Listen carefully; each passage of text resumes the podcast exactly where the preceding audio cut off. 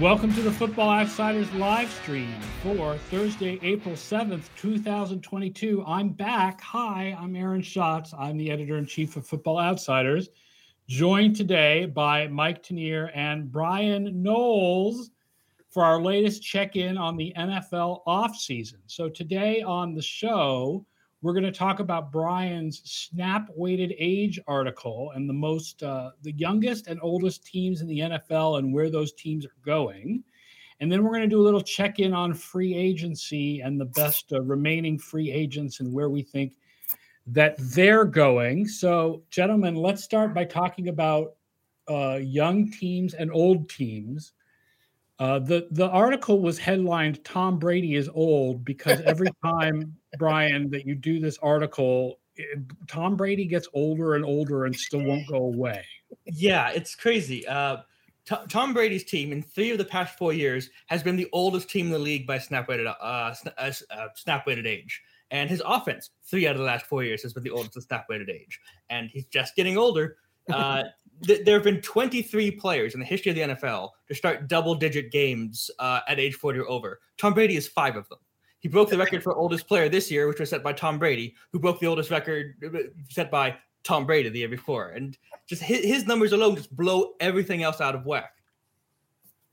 All right, let's talk about the youngest teams first, though, even though we headline with the oldest teams. But Mike found a really good youngest team headline, which is, hey, look, the Cincinnati Bengals were in the Super Bowl, kids. Yes. And they're one of the youngest teams in the NFL. Doesn't that, augur well for their future? Does it correlate? I mean, I've found in the past that the correlation between youth and improving, it's not huge. Yeah, the problem is that you end up with a mix. We end up with very little correlation between age and DVOA because you end up with a mix of young teams on the rise and young teams that are garbage. There is a consistent slight correlation between DVOA and age, but that's only because if you're still playing in the NFL when you're 30, 31, 32, you're probably better than the average player. Right. Tom Brady probably sets that off all by himself, speaking of Tom Brady. Yes, he does. We'll get back to that, but yeah. The Detroit Lions were the youngest team in the NFL last year, and they fell significantly from the year before. So that – I think that's a positive to me because that shows that they're serious about rebuilding. Yeah. They dropped from 12th to 32nd in snap-weighted age. They were the fourth youngest team we've ever recorded going back to 2006. Remember, 2 years ago, they got rid of Matthew Stafford, but they also had Marvin Jones taking snaps, Danny Amendola taking snaps, Adrian Peterson taking snaps. There's no sense in having those kind of players if you're terrible because they're not going to get better for you. Right. They only had one 30-something on offense, period. Only one. Only Darren Fells, and he was released in November. Every single other offensive player was under the age of 30. They were bottom five for both wide receiver and offensive line.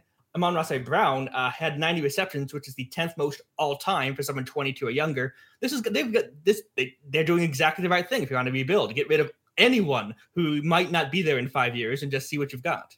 You really brought me back to the Matt Patricia era there with all those names. Mohamed Sanu might have been in that list, or maybe that was the year before. I think it was the year before, but yeah, exactly. It's those kind of players. When you have those players, you think you're going to be contending, but you're the Lions and you're bad. You need to get rid of these players so you can build for the next good Lions team whenever that may be. So let's compare that to the Houston Texans because the Houston Texans – right, Detroit was 32nd in snap-weighted age. The Houston Texans, also a rebuilding team, were 10th. Oh, God. Yeah. Because they were picking up all those players. Yeah, all those veterans on one-year contracts who it didn't make sense at the time because, A, you're not contending, and, B, even though those players do become good, now they're free agents again, and you have to pay for them again. So if anyone can explain Houston's just general organizational philosophy, you'd hear first. And I think they brought back some of those one-year contract guys on other one-year contracts this year, but generally speaking, not the ones, like you said, who successfully are moving on. It's let's pay you a year at a time when you're a 28-year-old veteran. Mind-boggling. The other team, I was going to say, go ahead, Mike. Yeah, and you look at a team like the Lions, and people will say, okay, you had Amendola or whatever. What's the harm, especially when you stink when you're a young team? Well, Amon-Ra St. Brown's an example of a guy. He's got to get opportunities. He's got to get opportunities in camp. He's got to get opportunities to get snaps to get 90 catches or whatever he had last year. And while, you know, it wasn't a great season for the Lions, you can look at young talent on that group and say that was worth it. You know, it was worth developing. And they got better over the years. They got older and more experienced, which is exactly your plan if you're a rebuilding team. Right. J. Molnar 94 says, wasn't the Texans' thought process around getting a lot of comp picks? Well, they added a bunch of free agents, so you don't get comp picks for adding. I guess the idea is if those free agents signed elsewhere, they would get comp picks next year. But the types of free agents that they had were not the kind that signed big contracts. So, yeah, I believe you have to sign, I think it's $3.5 million to be eligible for comp picks. And they signed a bunch of people at like the $2, $3 million range. So they're not grabbing the kind of players who you would get value for if they left. By the way, I'm going to surprise you with one other team that was in the 10 oldest that's sort of a rebuilding team that surprises me that they were so old last year, and that's the Chicago Bears. Oh, gosh. Mm-hmm. But they got rid of a lot of their older guys, right, this offseason. Like no more Allen Robinson, Keem Hicks, and they're moving on from a lot of guys.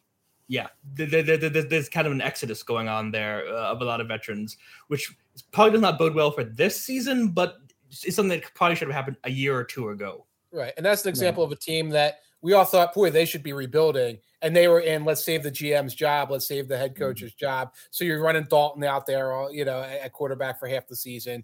You've got a lot of other veterans on defense. And that's where they were. I am surprised. I'm looking at that Raiders at 25.9. And one part of it is the offensive line was extremely young. That's essentially it. They had the youngest offensive line in the league. All five primary starters are 26 or younger. They just jetted everybody. And they basically just rebuilt only the offensive line. Right. Interesting. It kind of worked a little bit, maybe. It kind of worked because obviously Moulton's a heck of a player. And I think they found that center that they just grabbed out of nowhere, and he turned out to be a really good center. And I think we have something on the site. I think Vince wrote about Leatherwood and their continuity on the offensive line this week. But you're right, because I've started working on my stuff for the book, and it's like, well, Raiders, 20 veteran team under Gruden. They are, but not at every position, and it's very hard to sort of get a sense of where they were roster-wise last year. They were pretty young at receiver, too, except for Deshaun Jackson. I think that's it, where there's always like a guy who's old, and then you don't see that he's rotating with like younger guys who may or may not be good. Obviously, some of them were pretty good. Like I keep forgetting the center's name, but like a lot of them were just guys. The team that's most interesting to me on this list here are the Jaguars, who were pretty young overall, but they had the third oldest receiving corps in the league last year. Marvin Jones had 120 targets, which was the second most in the league for a 30-something behind only Travis Kelce. Tavon Austin was in the top 25 for targets among 30-somethings. Laquan Treadwell. Laquan Treadwell and Jamal Agnew are the young players. They were already 26, so they're not that young. The Jaguars need an entirely new receiving room. I wrote here in my notes, Jacksonville, particularly young at quarterback and defensive back, surprisingly old at wide receiver. Yes. Well, I mean, Kirk gets some younger. Well, Zay Jones got him younger. Zay Jones has been in the league 5 or 6 years. Zay Jones has been around for 5 or 6 years. That's not a young receiving group there. It's just not, especially if they're going to start Marvin Jones again. I just looked at their depth chart, and I still saw Tavon Austin, Laquan Treadwell on there after all of this off-season of spending on wide receivers, and I just want to leave the podcast now and go soak my head. Yeah. It's like the idea that these guys are still going to be getting opportunity. They won't make it through camp or whatever, but that's where this roster is just mind-blowing. The other one that I found interesting is Cleveland, because we thought Cleveland was a young team on the rise, and they sort of are. They missed the playoffs, but they're a young team. They're very young, near the bottom of the league. And the other thing is DVOA thinks they're on the rise. Like Cleveland actually had a better rating last year at 8 and 9 than they did the year before making the playoffs. So you know, they still seem like a young team on the rise. They're just not, you know, everybody just expected the rising to happen a lot faster than it actually is taking place. It should also be noted that a lot of the Browns youth is centered in the secondary because they've spent so many draft picks there over the past couple of years. They're the youngest second in the league. Denzel Ward was the first round pick in 2018. Greedy Williams, second in 2019. Grant Delpit, second in 2020. Greg Newsome, first round pick in 2021. They've put a lot of draft capital in that secondary. So a lot of their youth is really focused in that back, you know, the back of the defense, as opposed to being spread out among the roster. And the other team that we have in our graphic, we should point out, is the Panthers. I mean, you know, that's not a shock that they're very young, particularly tight end, running back, and defensive back. Also, their secondary is young. Even with the Stephon Gilmore trade, they were offensive line too, or no? Not particularly the offensive line. I think they're about average, but not as young as you would hope. I think if you were in the Panthers situation. Good point. Yeah, the Panthers are the Panthers. That's kind of it. Well, I mean, you know, I think the Panthers become interesting if they draft a quarterback. If they don't draft a quarterback, then there's really nothing interesting going on there at all. Yeah, it feels like they're 2 or 3 moves short of actually being done with this offseason. All right, let's look at the oldest teams. We have a graphic for the oldest teams also. And of course, at the top is the Tampa Bay Buccaneers because Tom Brady, but also the tight end position with Brate and Gronkowski, and the defensive line is pretty old. Yeah, Sue. Yep. William Golston's been around a long time. Ndamukong Suh's been around a long time. Then the Patriots. Yeah, it's just interesting. If you ignore quarterback, because quarterbacks will often throw this off every team, the Patriots were the oldest team in the league last year because they were basically only young at quarterback with Mac Jones. Right. They had the oldest secondary in the league, oldest linebacking core in the league. They had the oldest special teams we've ever recorded, going back to 2006. And that when you do special teams, I mean, Vinatieri was on teams for years. Mm-hmm. They had Mathieu Slater, Corey Davis, Justin Bethel, Brandon Bolden, all with 250-plus special team snaps, all at 30 years or older. The rest of the league had 11 players 30 or older who got 250 snaps, and no more than one per team. The Patriots love all of these old special teams. I mean, some of that's intentional, you know, bringing back your captains and whatnot. Right. But also, you'd expect your young draft picks to start filling in those spots, and the Patriots have kind of had a void at young draft picks for like 3 or 4 years, where you expect these players to come up. I appreciate that the Patriots use roster spots on a special teams specialists who are not kickers and punters. Right. Mathieu Slater is a valuable player. There's no question about it. Yeah. The problem is, one, they used 3 of those spots last year. Right. Bolden at least played some offense, but Brandon King, Davis, and Slater play no offense or defense. Right. The other is they need to find a 22-year-old. I mean, they're not going to find a 22-year-old Mathieu Slater. They need to find a 22-year-old Brandon King or a 22-year-old Cody Davis. Like, they need one of these guys who's not 33 years old. Right. They needed Mac Hollins or they needed Trent Sherfield. And I'm naming a couple of guys who can actually play some offense still, who are known as sort of special teams terrors. And there's other guys around the league. But they didn't get them. Are they getting younger this offseason? I know that they've had like some losses, some retirements. Are they getting younger? I don't know how much younger they're getting. I mean, Shaq Mason trade, he may be replaced by a rookie. We'll see what happens in the draft. Dante Hightower, it seems, is not coming back. Yes. But otherwise, I mean, Devin McCourty is coming back. Mathieu Slater is coming back. Like, Devontae Parker has been around for 5 years. It's not like they added a 22-year-old receiver. They added a receiver who's been around for a few years. Like, they're not really jettisoning a lot of older players. So I don't think they're getting particularly younger this year. Yeah, and they're old everywhere. They have the 3rd oldest edge rushers we didn't talk about, the 4th oldest running back core in the league we didn't talk about, 6th oldest wide receivers in the you know. The Patriots had the 4th oldest running back group? They did, yes. That is a shock given that the 2 running backs were in their 1st and 2nd years, but it must be Bolden. It must be all the snaps for Bolden. Yeah, I think, fullbacks grouped in with running backs as well for this, which is why the 49ers are also high up there in running back age, because we have Kyle Juszczyk taking a bunch of snaps. Yeah. San Francisco being third in age does make sense. This is a contending team. Right. I mean, and they didn't use their rookie quarterback. Offensive line is pretty old. The defensive backs were pretty old. It makes sense on paper, but it's weird, the distribution. Because yeah, oldest offensive line in the league, that's going to happen when you bring in Alex Mack and Trent Williams in an offseason. That's shot that way up. Second oldest secondary. There was no plan for Josh Norman to get the most snaps in that secondary. That was not part of the decision making process. That's never the plan. No, but the plan was for Jason Verrett to get the most snaps in that secondary, and he's the same age. So yeah, and Kwon Williams was 30, Jaquiski Tarter 29, Jimmy Warbers 30. They got old secondary. That's got to change. But and they had the eighth oldest running back, so that's all Kyle Juszczyk. Yeah. Then you flip it around. They had the seventh youngest wide receiver core in the league, the fifth youngest interior line, the fourth youngest linebackers. So they're a team of extremes all over the roster. They're either very old or very young. They don't have a lot of guys right in the middle of their career. So they're kind of in a weird, strange traditional period as opposed to the Buccaneers and Patriots, who are both just old kind of everywhere. Right. That's the 49ers in a nutshell. Seems like a strange transitional period where you have some guys who came together because they had a Super Bowl on a couple of years ago, and the sort of quasi-rebuilding they had to do, including the guy on the bench who isn't part of snap-weighted DVOA, but, you know, Trey Lance. And then you just had, again, last year, the reinforcements. By the way, if the plan is for Jason Verrett to get the most snaps, Josh Norman's going to get the snaps. I mean, that's just how it goes, you know.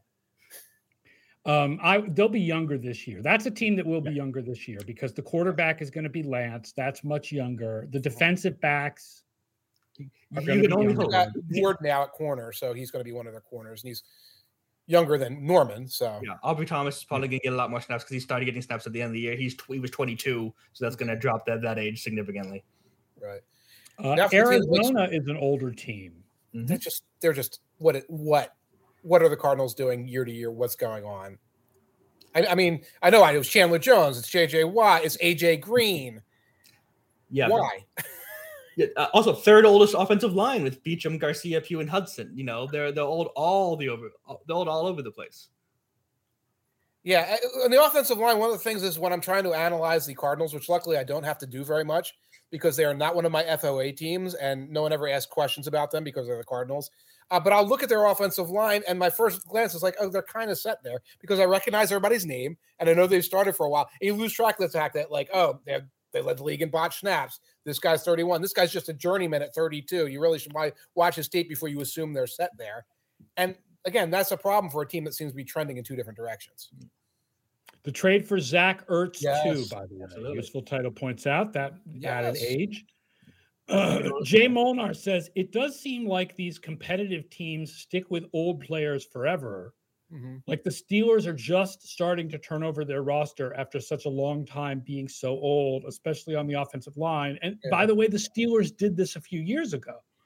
I don't remember exactly how many years ago it is, but something like 6 or 7 years ago, like in Palomalu's last couple years, the Steelers were like among the oldest defenses we had ever tracked. And then they had to totally turn over their defense. And now it's kind of their offense that needs to be turned over.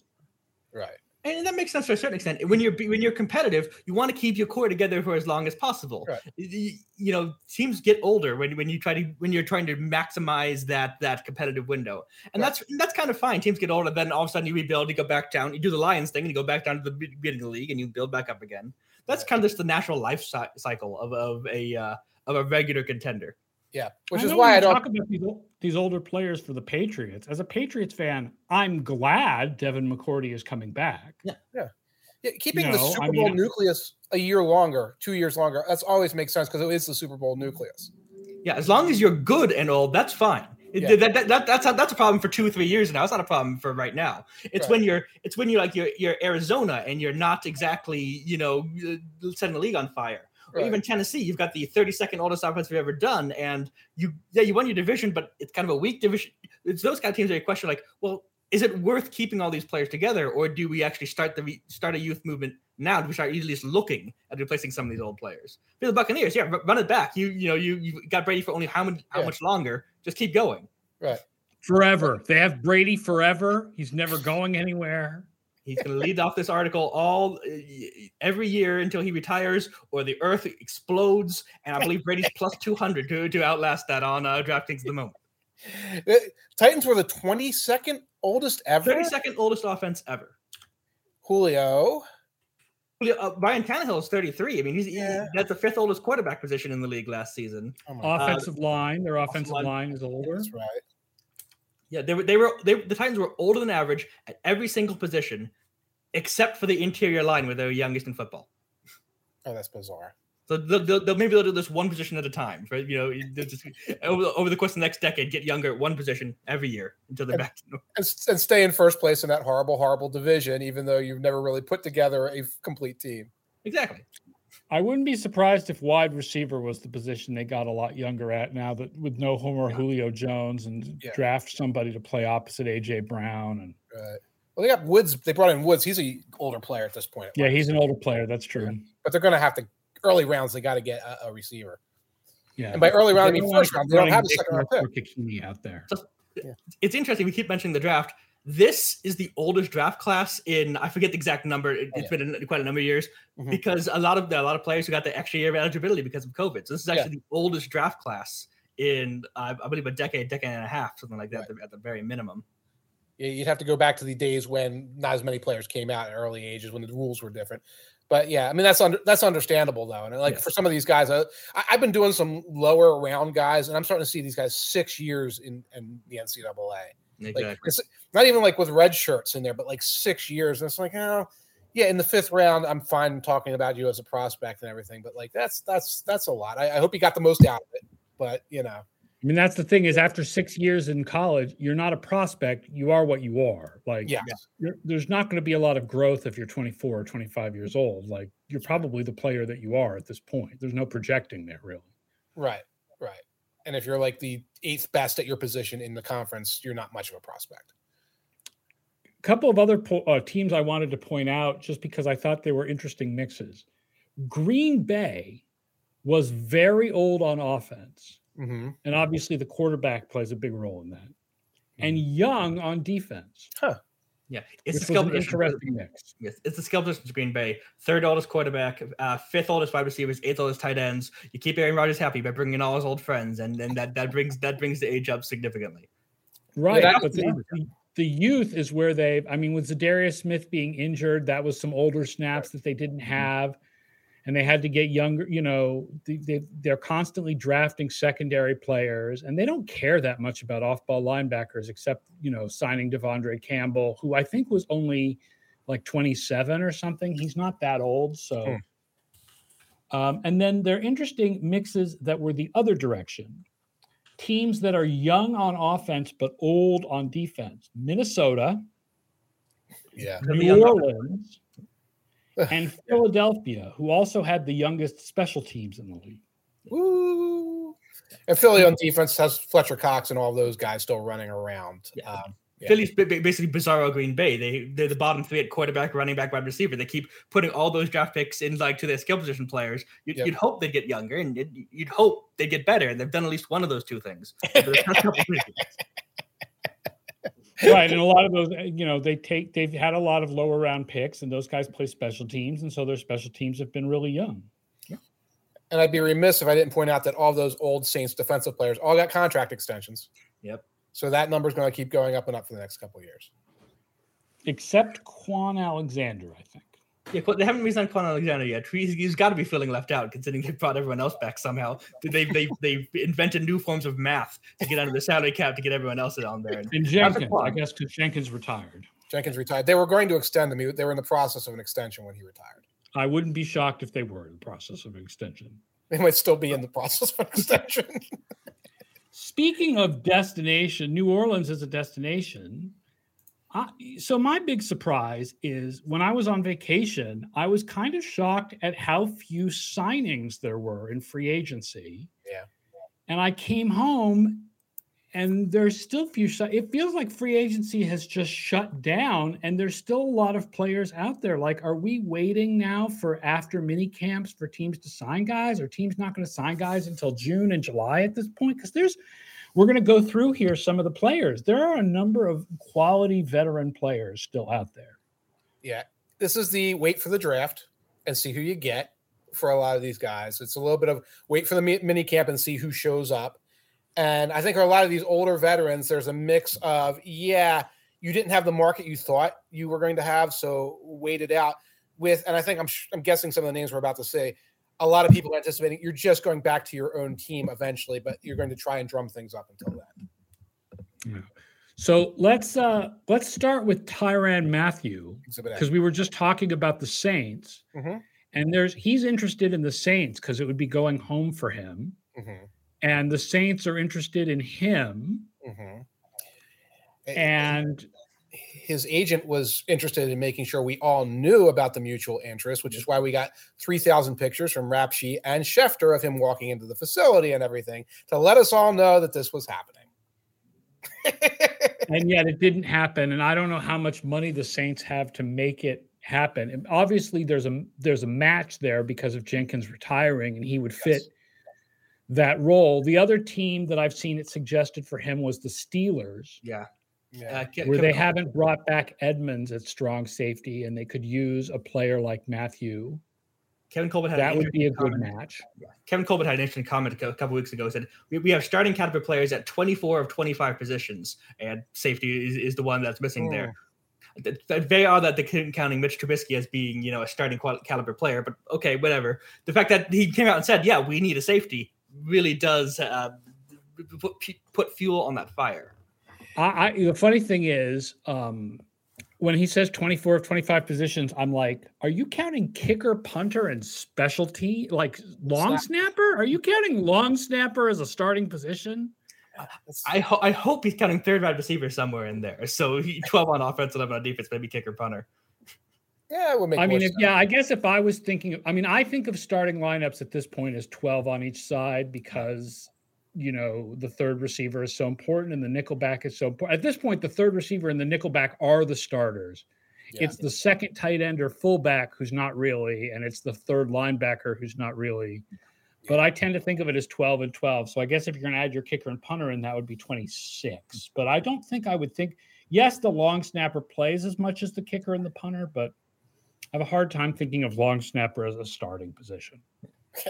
Well, at least they're set there. I mean, that's the alternative. The talk around the combine was, I think, that teams don't see Mathieu as being as good as he used to be, which is why his market has been somewhat tame. Yeah, there's a little disconnect between his name recognition, his popularity among like the Twitter intelligentsia, and what teams think of him between a scheme fit thing and between the potential loss a step thing and the dollars per, you know, the money expectation for value thing. And there's still a little bit of a thought that he would go back to Kansas City. And so he was, I think I was writing about this weeks ago. It's like the market is going to be lukewarm for the Honey Badger, and it's been lukewarm, and he could still wind up in New Orleans because I think that they could wind up matching value with him. Would not be a bad fit.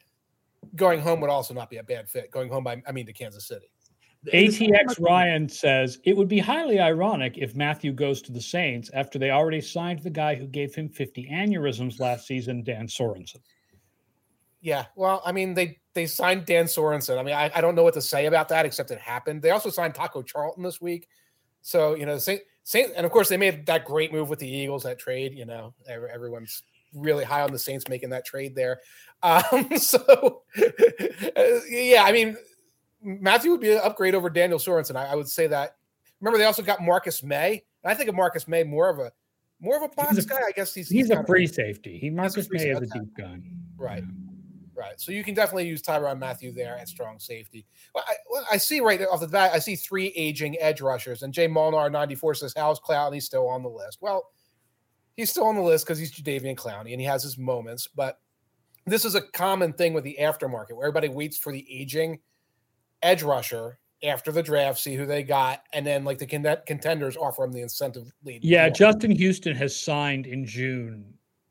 Yes. He's like the perfect example of what Clowney and Ingram now are. Mm-hmm. Where Dwight Freeney was like this for a couple of years also. Like these kind of players don't really need minicamp. I don't really want to go to minicamp, all things, so they're fine with signing, you know, right before the season starts. Right.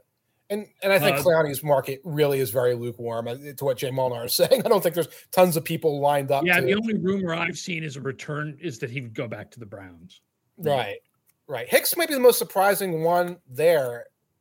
because you could see him coming in and, you know, being a wave, you know, rotated him with another tackle in there and just dominating in the middle. And that one of these teams that are close to contention hasn't made a move for him yet. Yeah, he's still a youthful player. Defensive tackles usually last longer than other defensive players. Yes.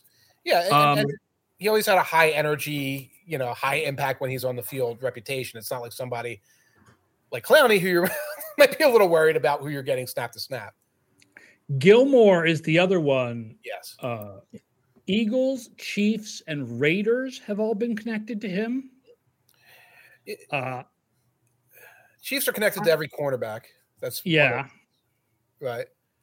And the Eagles are kind of too, with Steven Nelson still out there. Yeah. And the Eagles could probably squeeze him in cap-wise here. By the way, I'm just checking who's got cap space for 2022. I'm looking at the top. We have the Panthers, who are not going to bring Gilmore back. That would be foolish. They're better off sort of banking things right now. You have the Texans, who have terrible taste in free agents, and most of these guys will probably be pretty lukewarm about going there unless they really like Lovey. You've got the Colts at third, and we all know that Chris Ballard likes sitting on his pile of money and Irsay's pile of money and not spending it. So that's one of the other things you got here. You don't have like those high end. What do you call it? High-end. I mean, if I were the Colts, I would jump into the pool at this point. Yeah. When we get to the offensive free agents, the Colts could really use an outside cornerback right now. Mm-hmm. The Colts could really use a wide receiver, so they're not starting Ashton Doolin. The Colts could really use a left tackle, so they're not starting Matt Pryor. Mm-hmm. And there are very prominent remaining free agents at all three of those positions. I don't think the Colts would sign all three of those guys, but they could certainly spend some of that money and sign one of them. And Gilmore has not been linked to them, but like he would make a lot of logical sense for them. I agree. I mean, they lost Rock Yassin in the Ngakoue trade to the Raiders. So here he is. He's on the market. If he's on the market at this point, you can probably play ball with him a little bit. I think he can still play. I did not watch a lot of mid to late season Panthers, like really focusing on their secondary, but I'm under the impression this guy is still playing at a very, very high level. Absolutely. He was I think he was my second best cornerback available, and just the market just has not been there. Right. Yeah. Right now, the starting outside corners for Indianapolis are Brandon Fassen, who came from the Raiders. Yeah. And Isaiah Rodgers, who was a 2020 6th-round pick. Okay. And I think he played pretty well, but that's not – you can upgrade. Kenny Moore kicks ass, but Kenny Moore is a specialized slot guy. Right. And Todd Singer is pointing out that this is the year Paris Campbell has his breakthrough. Yeah, yes. He's healthy, running those little crossing routes. You know what? My comment about the Colts needing wide receivers assumes that Paris Campbell is healthy. Oh. Even if Paris Campbell is healthy as the starting slot receiver, they're still starting Ashton Doolin on the outside. Right now, the top three receivers in Indianapolis are Pittman, Ashton Doolin, and Campbell. And after Ashton Doolin is Kiki Kuti, who I guess is actually he's more after Campbell, or Desmond Patman, who was a 2020 6th-round pick who nobody knows anything about. And title in the wind, and they might bring him back. I know there's lots of rookies in this draft. There are a lot of rookies, but the Colts have room for a rookie wide receiver and a free agent wide receiver. Let's bring up the top remaining offensive free agents, since we're talking about these guys. Now, unfortunately, the top wide receiver is not going to be ready to play until November. Yeah, there's no mystery why Beckham hasn't signed yet. Right. It's one of those things where I'm going to assume he's going to go back to the Rams in like October or November kind of thing. But from his point of view, at this point, it makes sense to wait. I guess maybe Stafford gets hurt. Maybe the Rams aren't contending in November. You can just go to whatever contending team happens to need a wide receiver the most. Yeah, there was a rumor in the Cleveland Plain Dealer a week ago that OBJ is open to the possibility of returning to the Browns, which would be the most hilarious possible outcome, that we could see. So I'm rooting for that. But there's a lot of obvious teams that need receivers. But again, like you said, why do you sign Beckham now? Why not wait to see how his recovery goes? And if you're Beckham, why not wait to see how these teams look in October when you sign somewhere? But when you're talking about Jarvis Landry, right, there is some rumors that he might just go back to Cleveland. Right. Atlanta, obviously. Yeah. Kansas City is apparently interested in him. Houston could use receivers. Indianapolis, like I said. Green Bay needs receivers. Chicago needs receivers. Yeah. Landry's market has been slow because I think he overpriced himself. At one point in the offseason, he said he wanted $20 million a year. Yeah. And I mean, so do I, but neither of us are going to get it. So I think that's why, like, he was kind of hoping that, I'm going to get this huge deal on the back of all these other teams getting huge deals. And everyone kind of went, you're Jarvis Landry. You're good. But You're Jarvis Landry. Everyone's waiting for that number to come down a little bit. Landry's always here. He always thinks he's here, and like a big chunk of Twitter always puts him here for whatever reason. You know, exactly. If I've got because one of those used so badly by his teams that he ends up with terrible advanced stats because they won't throw him the ball more than 5 yards downfield. Yeah, his Miami numbers were terrible, and that just poisoned the well forever. Talking about him. Right. If I've got a young quarterback and it's like, okay, somebody's got to catch those little shallow drags and things like that, I would grab him. He's been a professional in the locker room despite high contract demands, et cetera, et cetera. Yeah. And he gobbles up those little ones. And it's like, we'll figure out what we're doing with our offense later. But again, not at the $20 million a year mark, not when there's like a lot of guys in the draft class, a lot of guys at lower level free agency that can do similar things. And then Dwayne Brown, talking about the Colts, like the Colts could use a left tackle to replace Eric Fisher, and they are absolutely a playoff contender, and there's Dwayne Brown out there. And if you're 36, why do you want to go back to the rebuilding Seahawks? And the Panthers are apparently interested in Dwayne Brown. Why the hell would you want to go there? Sure. Like, shoot, man, I would, if I'm Dwayne Brown, I would have my agent calling Indy. Like, don't even wait for them to call. Just call them yourself and be like, can I please come play for a team that's going to win more than 6 games? Chris Ballard right now, it's his, I don't want to spend any money impulse, and I want a temporary 1-year solution impulse. And they're fighting right now to say, what are we going to do about Dwayne Brown? We can solve left tackle for exactly 1 year, which is how we solve all of our problems, but it will cost a little more than we want to spend. So I could see him ending up there. Again, you're right. It's not a terrible solution. If you've got Matt Ryan, you better protect him. Yeah. And Brown's one of the best, candidates in the market. And I don't know if that's just a 1-year solution. You sign him to just a 1-year contract, but just because he's 36, but good offensive tackles last a long time. He might have 2 or 3 years left. It's possible. It is possible. And then the other guy I have on this list is J.C. Tretter. Yes. Who I think is still a pretty good center. That's a guy the Colts don't need. So that's a position the Colts don't need. But the Ravens could really use a center. Yes. Yes, they could. Right now they're starting Tristan Colon Castillo. I wouldn't be surprised if a bunch of teams are waiting to see where Linderbaum in the draft from Iowa ends up and Zion Johnson, the other really good center in the draft, ends up before they commit money, particularly a team like a Ravens. I'm kind of looking up their cap situation. It's probably pretty yucky right now. Yeah, they're at the point now where they can sign their rookies. Obviously, they can make moves to bring guys in, but this would be a thing where like, well, let's see if we get the center of our dreams dropped to us. Yeah, that would also make sense, I think, for the Jaguars. But the Jaguars, those guys are not dropping to the top of the second round for the Jaguars. So the Jaguars either have to trade up for one of those guys, or they should consider signing Tretter now that Brandon Linder retired.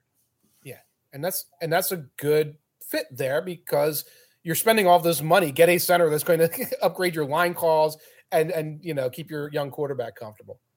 Yeah. And yes, Todd Singer's pointing out that the Colts are saying things like Matt Pryor will get first shot at left tackle. I mean, I love him. I think that of those 3 holes, I think wide receiver is the biggest of, the Colts holes that I talked about. Like the wide receiver is the biggest of those 3 holes, but 4 holes if you want to throw in safety also. But wide receiver is also the easiest one to fill in the draft this year. Yeah. So you wait. Of course, they don't have a first round pick. I'm just rubbing salt. I'm just rubbing salt right now on the Colts' wounds. So they have a couple seconds though, right? They have 1 second, I believe. I was just doing or whatever they got for Carson Wentz. Yes, I believe they got a third back for Carson. I was just wrapping up a mock for them, but they do not have a first, so that there'll be good wide receivers down there in the third. There will be, absolutely. All right. All right. I think that does it for today's show. Yes. Anything else you guys want to add about the offseason and that has slowed down to such a ridiculous extent over the last week? I'm glad it has. Yeah, it's weird that it has, but yeah, it's lightened the load for a little bit here.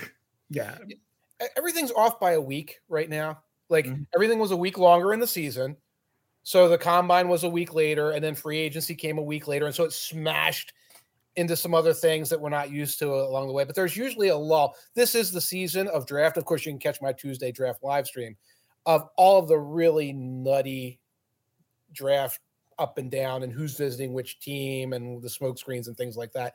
And that's about where we are in mid-April. Usually it does quiet down a little bit. And again, right.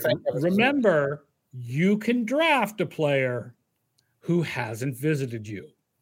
Yes. And you can meet with a player who and not draft him. And not draft him. Yes. Yes. I love it though, because it keeps everybody busy. It keeps everybody busy. You know, so right. That's great. Just don't ask me to do it. Thank you. God, thank you all for watching the show. Thank you for listening on the Football Outsiders Podcast Network. Don't forget to like and review the show. And I know we're in the off season, but still tell all your friends, please watch the Football Outsiders off season shows. Mike and Derek Klassen's Tuesday draft show at 1 p.m.